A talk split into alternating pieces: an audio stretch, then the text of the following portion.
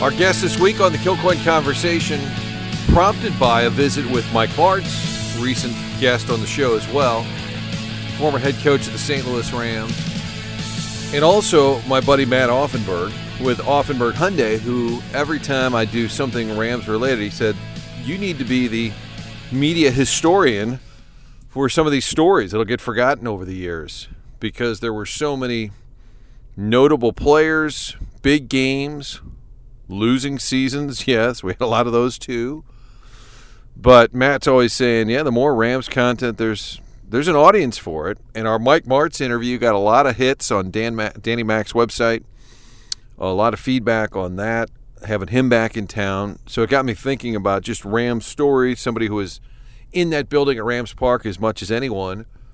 So our guest is Steve Savard, who was the play-by-play voice of the Rams for 16 seasons. He started in 2000 and then did it till their final season of 2015. And I've never really talked to him about the exit, whether it was an option for him to go to LA, if that was even on the table, to, to continue to be the voice of the Rams. I know he's been critical at times. He'll chime in. I shouldn't say Steve's not known for being critical, but I know he he would chime in at times when people were mad at Kroenke, and he would weigh in on that. So I know his loyalty was clearly to St. Louis and not to the Rams organization. And he, we talk about that. I asked him whether he'd had any dealings with Enos, also known as Stan Kroenke, but more so the fun stories, traveling with the team in the booth with Jack Snow, becoming extremely good friends with Jack Snow, and working with Jim Hanifan in the booth. I mean, the, I, we joked during this visit, which is probably about a 30 minute visit. I said we could do four hours of Jim Hanifan stories and it's still not enough time. So it's stories about being in the booth, calling games, the Mike Martz era, the Mike Martz ending, the Rams losing the Super Bowl. Did anyone see that thing coming? Uh, fun football conversation with Steve Savard, coming to you from the Pasta House Studios. When you're thinking about grabbing dinner, if you got time to cook, it's great. When you don't, keep the Pasta House in mind. Great meals to go that'll feed the entire family mentioned it on Sundays if you're out running around at a game. Kids eat free. One kid per adult eats for free every Sunday at the Pasta House. You can check out the menu at pastahouse.com. 18 area locations since 1974. And what's really important, and I, I can attest to this, when Carson and I run up to the Pasta House and eat, everything is fresh. And they'll, they'll walk you through the kitchen. Not you, but hopefully, hopefully not everyone's walking through the kitchen. But I know when I was visiting, they said, "Come on in the kitchen. We want to show you every ingredient starts fresh every day. There's nothing pulled out of the freezer, nothing warmed up from yesterday. All fresh all the time. You can taste the difference. If you haven't been to the Pasta House in a while, stop by your neighborhood Pasta House. Longtime sponsors of the Kilcoyne Conversation include Triad Bank, B&G Tuck Pointing, Appliance Discounters, and Marie de Villa Senior Living. Shout out to Fred and Mary Kay Weezahan at Marie DeVille. I was there for the Christmas lighting last week. They lit the tree. Ozzie Smith, Jackie Smith, Al Hrabosky, so many great former players were there to take part in the festivities. There were live reindeer, there were donkeys, we had Santa. It's unbelievable how festive they are at Marie DeVille. And if you want to get a great picture for Christmas by a giant tree, just stop by there. Corner of Clayton and Weidman Road in West County. It's believed to be the largest outdoor tree in all of St. Louis, West County. Great people. MarieDeVilla.com is where you can take a virtual tour and learn more about senior living options. Triad Bank, neighborhood friendly bank, right there on Clayton Road in Frontenac. Second location on Olive, just west of 270. They're on the web at triadbanking.com. They really are the neighborhood friendly bank. Appliance discounters, where you can get the washer, dryer, stove, refrigerator you've been talking about all year. Why not get it for the holidays? Get the biggest brand names at the lowest prices. Start that search at theappliancediscounters.com. And B&G Tuck Pointing the best in the bricks. So if you have a brick home, garage, place of business, you know what it's like when the tuck pointing starts to fall apart. It needs to be fixed so that building, that home looks new again. They also do waterproofing foundation repair, BG, tuckpointing.com, or 363 0525. 314 363 0525 is the number to call. We appreciate all of our great sponsors. And now let's get to it the visit with Steve Savard. And it is the one, the only, Steve Savard. I never called him Sevy because I wasn't Malcolm or Jack Snow. I never felt privileged enough to say Sevy, although many people did. Did Jack start that? He did. Uh, Rick Smith, uh, Rams old PR uh, vice president, thought he did, and I had to correct him uh, a couple years ago in a conversation. I said, no, that was all Jack. That was uh, Jack Snow, and I, I still love it it's funny, Martin. After if I go to St. Louis and people recognize me, it's about fifty-fifty. Some will say Steve. Some will say, "Hey, you're the guy from the news," and then uh, others will say Sevy. And I love Sevy because it reminds me of a really great time. And my good friend gave me the uh, the nickname, and he was really, really happy that it stuck. He he really enjoyed that. Well, and when I think about the Rams years, it's funny. Like there's a lot of talk now because they're divvying up the NFL money, and then you look back and say, God, there were so many losing seasons, and it was brutal. And you know, we did. I did coaches shows. You did coaches shows. But for some reason in my mind, I kind of remember the good stuff. You know, seeing Hanny in the booth with you, or on the plane where Jack Snow might have been smoking in the back of the plane when you're not supposed to.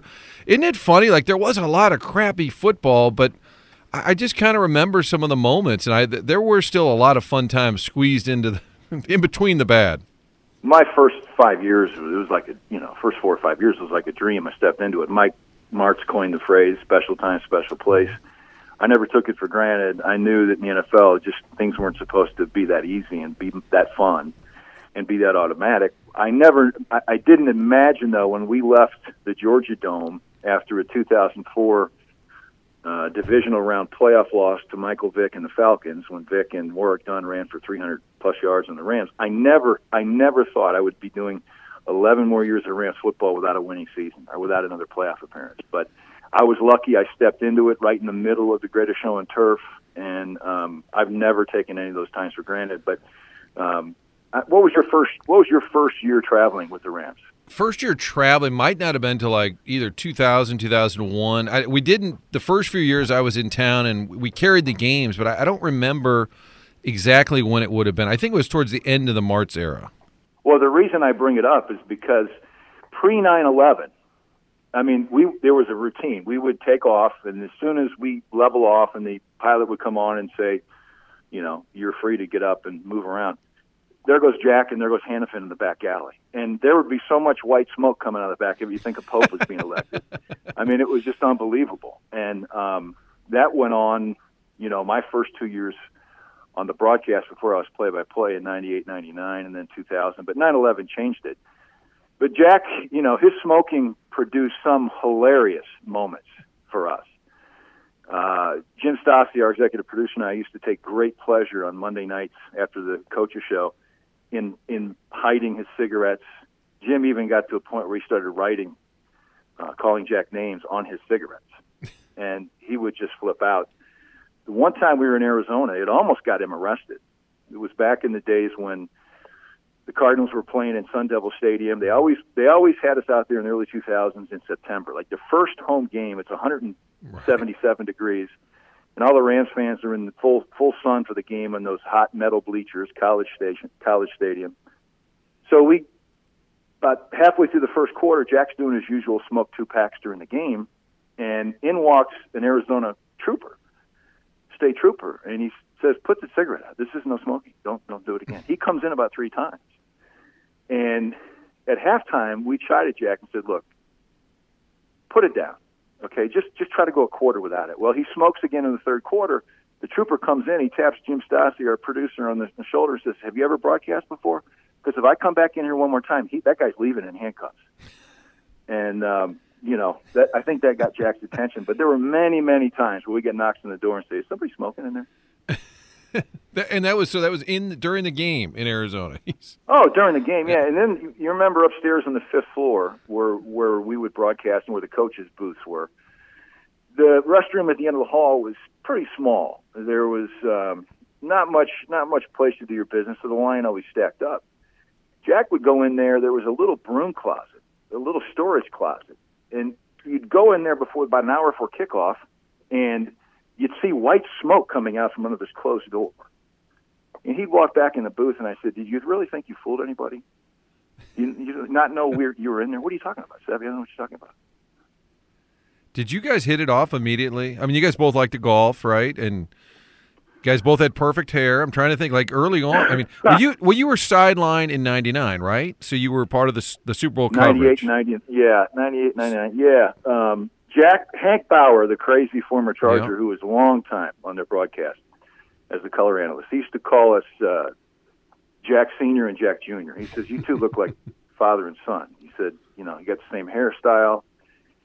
So Jack and I, I didn't meet Jack the first year they were in town, but the second year, uh, you remember the routine up at Western Illinois for training camp. You'd eat at Thompson Hall, and then you people kind of gather outside. And of course, we'd get busy because we'd have 10 o'clock shows and 10 o'clock packages to produce. But Jack stopped me one day in '96 and just struck up a conversation with me. He said, "Hey man, I like the way you carry yourself. I hear you used to play ball." And I said, "Yeah, it didn't amount to much in the NFL." He said, "That doesn't matter." He said, uh, and so we kind of struck up, and I said, "Hey, you, you know, I do a Sunday night show. Would you ever?" He goes, "Yeah, I'll be on anytime you want." So we became friends in '96, and then it, the bond just solidified when uh, we started working together, and we became very, very close friends. So yeah, Jack Snow, who is a character clearly in his own right, and then Hanifan becomes part of the routine, and now we're talking about a character on steroids. I mean, how did were you laughing half the time with stuff he would, and how did he not swear on the air? I mean, I know he did He a lot of. Martin. This was this was the this was the greatest.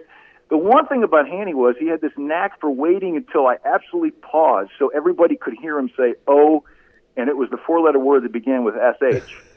and he didn't even know he'd do it. He, I'd say, "Oh, shotgun snap over Bulger's head," and I'd pause for a moment. and He'd go, "Oh," and so he never Steven. believed. We we go to commercial break and we would chide him and say, "Jim, you, you did it again." I did. What did I say?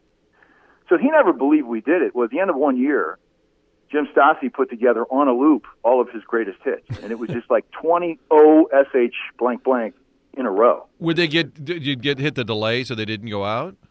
Hey, we were Martin in those days. We were on the biggest delay I believe ever in the history of live broadcast football. As needed. We were we were relying. Remember, it was at, this was all after the when the FCC went crazy over the Janet Jackson, Mhm. Justin Timberlake wardrobe malfunction Super Bowl halftime.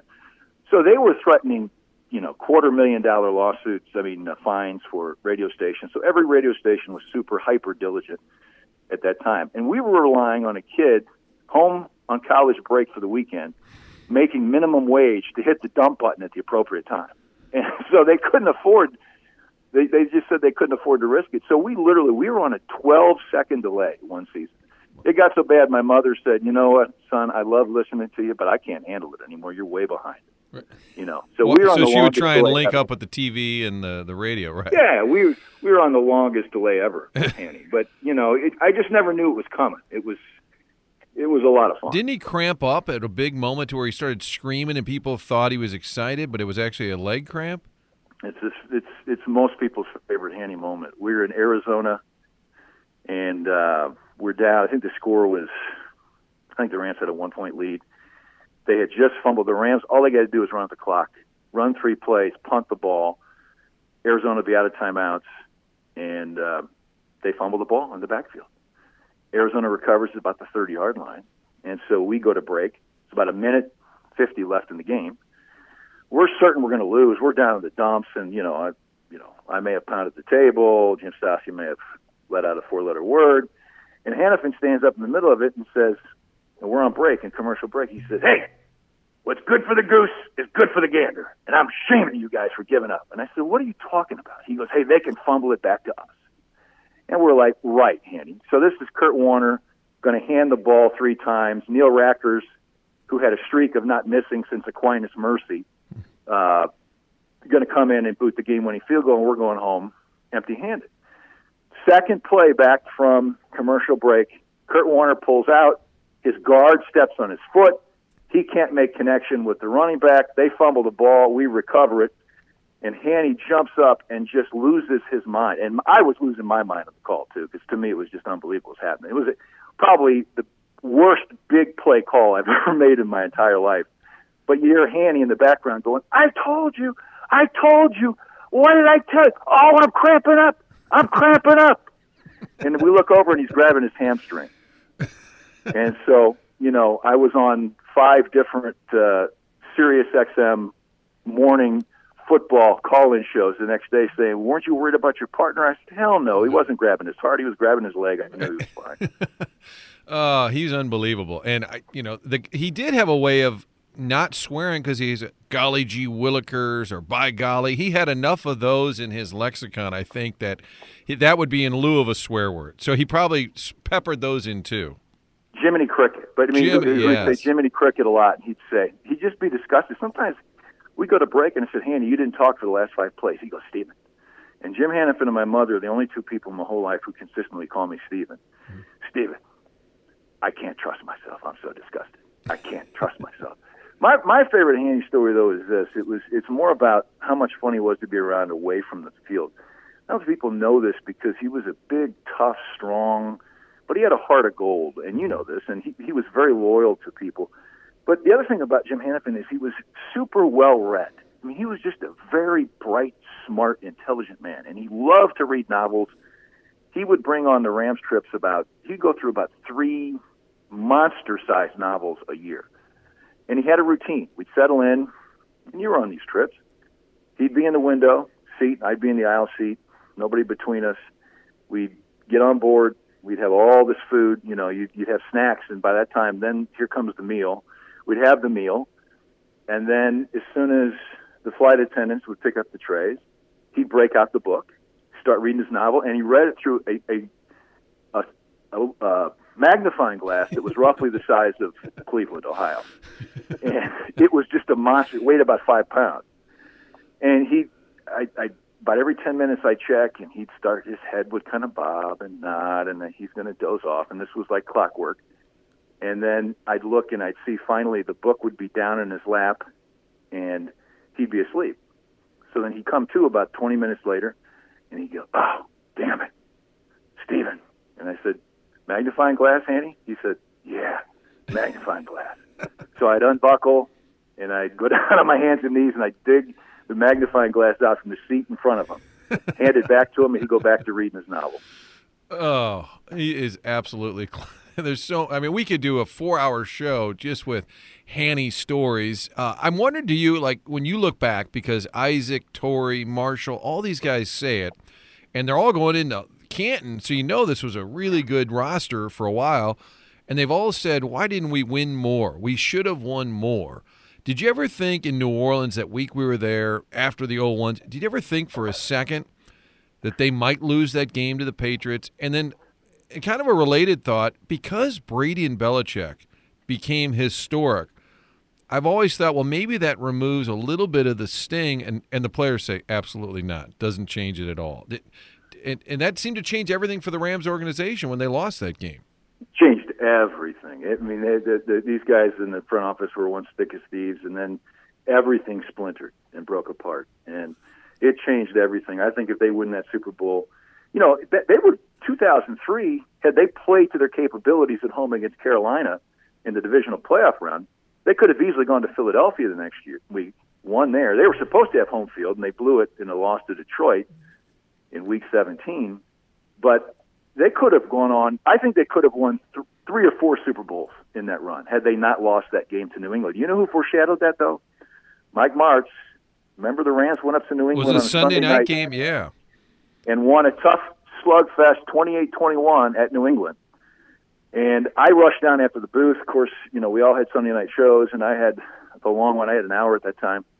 So I rushed down and I caught Mike coming out of the locker room. I said, "Can you join me live?" And he said, "Sure." So Mike was on with me for five minutes, and he just he said, um, "I said, how big was the win?" He said, "That's the best football team we'll play all year long." He said, "They're going to be dangerous come playoff time." I said, "You think they're going to make the playoffs?" Because I think at the time they were just a, a game above 500. He says they'll be in the playoffs, and he said they may be in the Super Bowl. Wow. He called it, and then the Super Bowl week um, in New Orleans, he he said this 14 point spread. He said we're going to win the game. You know, he was confident they're going to win. But he said the 14 point spread is crazy and ridiculous. So, you know, in hindsight, maybe not as big an upset as people thought it would was, but you know, had the game been called, I, I just really believe had the game really been called the way it is now with holding and um, illegal contact and everything else, I think the Rams win that game. Coach Martz, he liked you, right? I mean, a lot of us had up and down relationships. Was your? I mean, he was intense, hilarious. He was all of the above, and you guys, but you always got along, right? We had a great relationship, and we came into the jobs together. And uh, you described Mike very accurately. I mean, he had a he could blow, um, and then you know, 30 seconds later, he's right back on track. You know, and if he is mad or whatever he blows, it was never directed at me. Um, no, we we got along great and you know he had a fun side to him. I mean, he had a really fun side to him that a lot of people didn't see, and um, he was part of our torture on Monday nights of Jack Snow. I mean, from hiding his phone so that on Tuesday morning when he's doing his 27 call-in shows around the country, he can't find the phone. He's calling us at home and cussing us out. Uh, we put, I think, one time we put shoe polish or eye black on the phone receiver so he had, uh, and Martz was in on almost all. What are we going to do this week to Jack? Right. The ultimate one, though, Martin, we went too far, and I knew Jim Stassi went too far. Um, he put they, we were we were out of things to do to Jack. So he says we're going to take the caster, one of the casters, off his chair. Jack used to like to recline in that chair and lean back. And I said, "You can't do this. This is a guy with two bad hips and a bad back." He goes, "We're doing it." Well, the next morning, the phone rings at six thirty and he, my wife answers the phone, and she used he always called her Athena. He said, Athena, put your blankety blankety blankety blank husband on the phone. He said, you know, I almost killed myself. He goes, you two juvenile delinquents. And so I hung up the phone. I never said anything. I was laughing so hard. So I call Stassi, and Stassi answers the phone. La- he's crying. He's laughing so hard. He goes, "You're not gonna believe what he called me." And Stassi said, "Well, I just blamed it on Martz." So we waited on Wednesday when they reconvened for practice. We were out there, and we watch through the window. And while they're stretching, Jack walks over to Martz and points his finger in his face, and Martz is throwing up his hands like, "I don't know what you're talking about." But that's uh, ingenious. Point, ingenious to blame the coach because then what's he? I was going to say he wouldn't yell at him, but actually Jack would. Oh, Jack would. Yeah, Jack would. Yeah, no question. Mark, Mark thought that was the funniest thing in the world. We're glad he didn't get hurt. I mean, it was. yeah, there's always that. He was mad at Stas and I a bunch of times. We were like the Three Musketeers. He was mad a bunch of times, but this one he was really he was mad at a different level. I got to say I can't blame him. But the, the, my original point was Mike had a very fun side. Now, if you're going to be around Mike you're going to have to take some jabs. Mm-hmm. I mean, he liked to jab you. He liked to sting you. So you better have some thick skin. Do you think the dysfunction led to bad picks? I mean, because you start looking at it, it's like some of the players they brought in weren't as good. Like the just the personnel dropped off. And he told me he's living back in St. Louis now, and he said after we lost that Super Bowl, everything changed. He said it just everything went sour. I know he and Jay Zygmunt were no longer friendly. He and Charley Armey kind of got sideways, but was it just? I mean, I so there's dysfunction for sure. We talked about it. It was written about, but was also a lot of bad just picks. Do you think that ultimately cost them in terms of talent? A couple things. Yeah, it did splinter the organization. You remember that Mike went to Hawaii with Julie, and and and they cut the vacation short. He was so he was so disturbed that I don't know if it was cut very short by a day or two. Um, I, I think that the problem was, I think the problem even started occurring a little bit earlier, even in, in the season, that season, before they lost the Super Bowl. I think they kind of lost their way in the draft. I think they were, I think there was a false sense of, well, this greatest show on turf window is going to be open for a long, long time.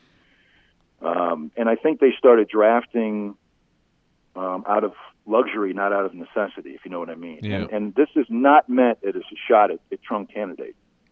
He had some monster games. I remember the game at the Meadowlands Mm. Uh, the game in which the Rams were up big, and Mike, you know, Mike created controversy by going for the onside kick. But Trung had 195 yards rushing. He had like 220 yards of total offense. He was a talented guy. They just had more needs than that at that time, and so. And then you, you can point to the year in which they had, I think that was 2000, 2001, yeah. they had the three draft picks. And those guys ended up having nice NFL careers, but I think when you look back, they weren't all uh, in St. Louis long enough, and they didn't play at that kind of level. I mean, Adam Archuleta certainly played good football. Jimmy Kennedy did, although he was slow. Or I, I should say Ryan Pickett and Damione um, Lewis. Yeah, Damione Lewis. Damione Lewis played well, um, but they never really panned out. So I, I think it was a little bit of everything there: the dysfunction, everybody not being on the same page, and I think some of those picks really were made out of almost luxury when they really should have been okay, what are we going to need two years from now? No, I think that's true. And Kennedy was 03. That was a that was a bad pick. Just didn't turn out. Uh, how about? I would say, how about doing the games though? And we would do pregame, and then we would do coaches shows. I, it could really kind of beat you down. I mean, I wasn't part of the organization, but I tried every week to say, okay, if they're playing Carolina, let's just talk about the game. If they're playing Seattle, let's talk about who's good on Seattle. Like we tried to focus on the matchup because if you looked up and said, oh my God, they're three and eight or they're two and ten, like it, yeah. it could be. How did you do that as an announcer? Because you still got to get up for the game. It might be a big moment here, and maybe they'll win. But a lot of times, you've just looked at the record, you're like, oh shit, they're bad again. Yeah, I mean, that, that, you know, it. Here's the funny thing is that I've been seven years removed now, and I really miss it. I miss, I miss being emotionally that emotionally invested. Like I watch games now, and I'm, I'm a big Kansas City Chiefs fan down here in Springfield. You might, this might as well on Sundays be a suburb of Kansas City. Um, but I, you know, I'm not emotionally attached to a game like I was, you know, and there was some of that just as a fan, and others was pragmatic. We we as sportscasters, we want to work a winning locker room. We want to do a coaches show with a winning coach, you know, not not have to go through all that stuff. Um, so, but I, I, even all even all with that, you know, you're you're three and ten. It's November you're on the bus after your team just got drubbed by 30 points. You got to figure out how you're going to get through the week and do a coach's show for an hour with the coach and do a player show and all that. I would still I would still love to be back in that situation, but the thing that I used to do is I used to just prepare that you know enough material in the fourth quarter that we really didn't have to talk about the game. Right. You know, it may be the side sidebar stories, or it may be something about the team you're playing, or in the case of Hanny, I might just throw something out about you know, hey, Tell me about Conrad Dobler that day on Thanksgiving Day when he lost his mind and threw the helmet into the stands or something like that. So you, for me, it was just kind of like preparing for the worst every week during that stretch. Did you ever get to know Stan Kroenke? Would he come in the booth? Or I mean, I'm sure he was on a couple of our flights, but I think I met him one time because John Shaw introduced me right when he took ownership. They were in New England, Sam Bradford's rookie summer. And John is like, Martin, come here. You got to know Stan. He's great. And I was like, mm-hmm and he he was awkward, you know, in terms of conversation. That's pretty yeah. well known. And then he said, well, well, well, without Mr. Shaw, uh, I wouldn't be an NFL owner. Thanks, thanks for John and all this. And first of all, John went to a preseason game, so you know it was a big deal. Uh, right. But I had very little interaction with. I just wonder, in your role, did you? He was always very cordial. Our conversations were always very short. We were passing each other. John, he always had an entourage. Hmm. Those TSA guys, you got to know them yeah. on the flights and everything. They're great guys still friends with some of those guys. Um, he was in the booth right next to us, but there was really very little interaction. Like I said, it was always pleasant. It was, "Hi Stan, how you doing? Having a good day? What are we doing?" The one Stan Kroenke story I have for you was in '99. We were in uh, the Super Bowl in Atlanta, and we were set up at the team hotel to do all our broadcasts, and we were waiting to do the 10 o'clock news live. And it was toward the end of the week. It was Friday night, and we had kind of exhausted most of our stuff. And so I was co-hosting with Larry Connors, who was our news anchor at the time and so we would be fronting everything in the lobby of the hotel. And about 9:50, Stan Kroenke walks in with some other people, and I just said, "I got nothing to lose." And he was a minority owner, but you know, if I can get him at the top of the show, I think my boss is going to be pretty happy about this. And so I, I, I had to twist his arm, and I'm not usually a guy. I will take no for an answer. You know, I'm not usually that guy that says, "Oh, I got to have this interview." Shot at Kusum, shot at Cusumano out of nowhere just because I, I, think I think hey, Joe. Let me tell you something. I wish there are times in my career I wish I had a little more Cusumano in me. I, um, I, one time there was a Joe Buck interview to be had. I forget what the topic was, and he had said, "I really don't want to do it." And I said, "No problem." I'm like, "Whatever." He's been great. Let it go. And then like a week later, he does something with Frank, and I called him, and he said, "Well, for God's sakes, he practically jumped out of my bushes. What do you want me to do?" so I said, well, "I said, okay, I concede." So I, I talked. He, Kroenke said to me, "Hey, I've been at dinner. I've had a few glasses of wine." I said, "You'll you'll handle this." I said, "I'm the professional. Let me do this." And he sat with me and did five minutes with me, or three minutes off the top of the show. And of course, it went over well back with it, it, at the home office. And so that was really my only time I really interacted with him much. Like I said, all my all our interactions after that were um, cordial but very short. Didn't get to know him very well. I didn't think it was ever listen, I never knew Georgia. I don't. I think the only time nine years Georgia was the owner. I was a play-by-play guy. I think the only time she recognized me is when I was with Jack. Mm-hmm. I think that's the honest to God the only time she ever recognized me, and it didn't matter to me. I didn't care. I didn't have to have a relationship with the owner. to do my job or do my job well. So that's that was the kind of that was the attitude I took. So when they leave, you're a St. Louis guy. You were probably a big Red fan growing up, going to games at the old Busch, and now, but you're also the play-by-play guy. So was there ever a thought, hey, I'm going to go to L.A., or was it even offered, or did were you just pissed off like everyone else and said I wouldn't even consider it? Well, yeah, I was pissed off, um, but you know, I, I that whole season, I just kind of, I, I never, I, I never really believed. I thought the NFL would step in and say, I thought there'd be at least a lame duck season. But when I read in early December, when when the relocation application and that work of fiction by their St. Louis-based attorney was made public, that's when I knew, and that's when I knew I would be done. And we walked out of the booth at, at Santa Clara, typical under Jeff Fisher Rams, and I like Fish very much. I'm not a Jeff Fish, Fisher basher at all.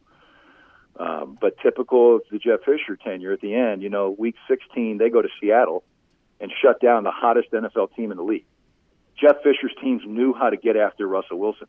So the next week, he's in Napa they play San Francisco. Blaine Gabbert makes the start. 49ers had won four games, and they beat the Rams. And just typical the way the thing would end. And I turned around, and D'Marco and I would do our post game, and I turned around and I looked at the booth, and we'd walk down together and said, wait a minute. And I took a photo of the booth and the field, and I said, just for posterity's sake. And D says, you'll be back. And I said, no, I won't. And he looked at me. And he looked at me in the bus. Again, I called my wife, and I said, well, that's a hell of a way to go out and she said, "You sure?" And I said, "Oh yeah, I'm sure." So when it happened the next week or next week or two, you know, I, I laid very, very low. Everybody, I had Sports Illustrated calling me. I had uh, Bill Simmons, The Ringer, out in Los Angeles, that publication wanting to talk to me. I, and I, I laid low, and here's why I did it, Martin. I, I didn't want anybody feeling bad for me. I got paid and paid handsomely for 16 years to do that job. I loved the job. Even losing, I loved the job. I took it very seriously. But this was my second job. I knew I had, you know, a main source of income and benefits to fall back on. I felt bad for the people in the organization that were wrestling with the decision do I uproot my family and go to LA? Do I leave an NFL job and a potential down the road NFL pension? Those are the people I felt bad for. So I thought if I say anything, two things will happen, two scenarios. If I absolutely go full bore, um, ape cookies on these guys and just drop the hammer, I'm going to sound like a whiner in a whiny B I T C H. Or if I don't go heavy enough, people are going to say, oh, sympathize, you don't have St. Louis's back. Yeah. I thought the best approach for me was just to be quiet. And so about a week into this, about a week after the decision was made, I called a couple of department heads that had been very good to me out there, including Molly Higgins, who I love to death and I just said my goodbyes. And I made it very clear that I wasn't interested. Knowing Kevin, I mean, I, I don't, I, I, we never crossed that bridge whether it was possible. They may have wanted a clean start, and let me tell you something: the guy they got, JB Long, is fantastic. He is great. So they don't miss me. But I made it very clear about five or seven days after the decision was made that I was not under any consideration. My loyalties were in St. Louis. Yeah, good for you. Well, I, I'm thinking of that uh, the story too in Seattle. They win that game. They're seven and eight, and I went up to Chris Long, and I I think it was on camera, and I said, "Hey, if you win next week, you guys finish the year eight and eight." Which now you and I know that would have been a hell of an accomplishment. And Chris just said, "Yeah, do you get a parade for that?" Because he was like, "Are you effing kidding me? Like that's our bar." like, and of course they didn't. They went seven and nine, but I love Fish. Fisher might have been the easiest coach to deal with. Now Haslett was right up there. I wish he had won yeah. some games and been able to. Haslett was the most fun by far. He'd, yeah. tell, he'd tell you anything and everything. Anything and everything. And Fisher I, was the easiest to deal with. Like didn't care about any of the stupidity. You know. Didn't, well, two things. Yeah, I I, I like Jeff because the means the, the means uh, he was a means to an end guy, and um, I, I like Jeff a lot. He was great to work with. Um, I know there's a lot of misplaced anger. Jeff Fisher had nothing to do with the decision to move the Rams. You know, was he supposed to not take the job when they offered him seven million dollars a year for five years because they might be moving? He'd been through that before. But going back to Haslett, Jim Haslett. I mean, Haslett was just so unique. He was an open book. I mean, I I've I worked with coaches, and I think that I think I worked very hard to earn their trust, and and they knew that I would never ever. And I think uh, you know, if I, I give myself, I don't give, I, don't pat myself on the back. If I give myself any bit of credit, I think it's for being trustworthy and reliable and credible with them. But Haslett was the only guy that would see me is I get on the bus at the team hotel at eight o'clock in the morning and say, "Come here and sit down with me," and he would just tell me everything that was going to happen today. You know, if it was the fourth play scripted from the first, we're going to have a fake punt. Keep your eye out for the fake punt. We're going to go right. Um, one day we were at, we were at Rams Park and I'm wearing my credential. He had just taken over as the interim head coach, and he flips my badge and he goes, "Why are you wearing that?" And I said, "Well." He goes, "Aren't you the voice of the Rams?" And I said, "Yeah, Jim, but I mean, I'm also a member of the media here, and it looks bad." He goes, and and, I, and this was for me, it was out of respect to Chief. Um, Chief Lindsay, and, yeah. yeah, Dan Lindsay, and and um, the head of security. So he he said to me, he goes, "Hey, we're so bad right now. We should be paying you to be here. Okay, I don't want to see the badge again." yeah. um, that's Haslett. You know, you know how close he. You know, I don't think people realize how close he became. He, he, he was to becoming. He was a Steven Jackson pulled quadricep muscle mm-hmm. away from being the head coach. Um, you remember they went on 4 that year. Fired Linehan. Uh, yep. Scott Linehan's departure was ugly. Um, Haslett took over, and they win the first game at, Was- at Washington they come home and they beat Quincy Carter and the Cowboys 34-17, and they're killing them. And you know, you're we're in the booth going, ah, this is this is like manna from heaven. I mean, the year before they were three and thirteen, they started 0 and four that year, and just at the end of the fourth quarter, Haslett realizes that Steven Jackson's still in the game. We're up 17.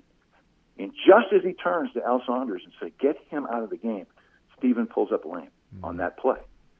They go to New England the next week, now that was the year that Brady got his ACL torn in Kansas City in Week One. Matt but Cassel. Matt Cassel yep. was playing, and they go to New England on the road, and they beat them. They beat their butts for 56 minutes, and then at the last minute, Matt Cassel hits Kevin Faulk out of the backfield. Pisa's got great coverage on him. He, he does everything a linebacker's supposed to do, but Kevin Faulk is one of those guys who's a great receiver as a running back. Goes up, makes the catch, and they lose. I will tell you this: when no one thinks from the inside, the ink would have been dried on his full time contract that night had they held on and won that game. I, I believe that. I believe Jim Haslett would have been the full time head coach of the Rams had Steven Jackson. And if Jackson had played, they would have won that game going away. So that's why I say he's a Steven Jackson pulled quad muscle away from getting a shot as the head coach. And Sevy, our, our next segment, this deserves a follow up. People are going to love this. It's going to have to be over a pitcher beer, and we'll talk about the Linehan Spagnuolo years. Okay, that's gonna that's gonna we're gonna drown some sorrows if we break down that stretch of football. My God, so yeah, much 15 fun. and 65. There was one point where uh, the three year stretch of home games, the Rams were two and 22, and they lost those games by an average of 22 points. God. Why did I bring this up? It's my fault. Well, it's, you got to deal with it. You know? Sometimes you just got to deal with it. Hey, Steve, so much fun. Thanks for hopping on. And uh, folks can see you in Springfield, and I'm sure popping into St. Louis. And make sure you call him Sevy. He loves that. I do love that. Thanks, Martin. Fun. We could have talked for hours and hours just with Rams stories. We'll probably have Steve back on, and maybe it'll be around the Super Bowl. I guess he doesn't know this yet. If he's listening, he's finding out. We could just do it on the, the Super Bowl trips in 99. Steve was the sideline reporter. That game itself with the Titans was a classic Super Bowl. And then the loss to New Orleans, we could break that game down. Uh, even the Carolina loss, which we talked with Mike Martz about, that was extremely disappointing. That was a team that was probably going to go back to the Super Bowl in 03. Think about that. The Rams would have been in the Super Bowl three times in a five year window. That's just insane. But they didn't, so it doesn't matter. Uh, appreciate Steve hopping on the show. You know, he's doing news these days down in Springfield, Missouri. So if you're at the lake or you're in Southwest Missouri, you're watching the TV, you're like, wait a minute, there's Steve Savard. That was a lot of fun. Really enjoyed that. And you can find all of our segments, including past segments, with the Rams president, John Shaw. We've had Tales from Canton, where we check in with Ricky Proehl and Jay Zygmunt, Isaac Bruce over the years. You can find all that content at scoopswithdannymac.com or also on Spotify and iTunes. If you just type in the Kilcoyne Conversation, you can find all of our previous segments. Always brought to you by Triad Bank, B&G Tuck Pointing, Appliance Discounters, Mari de Villa Senior Living, and of course, we're coming to you from the Pasta House Studios. I think we're doing it on Friday night. Kids have got some games. We're going to grab dinner to go from the Pasta House. Get a whole meal for the whole family. Order online at pastahouse.com Find that fresh taste difference. You really can tell the difference at Pasta House. That's why they sponsor the studios here, the Kilcoyne Conversation.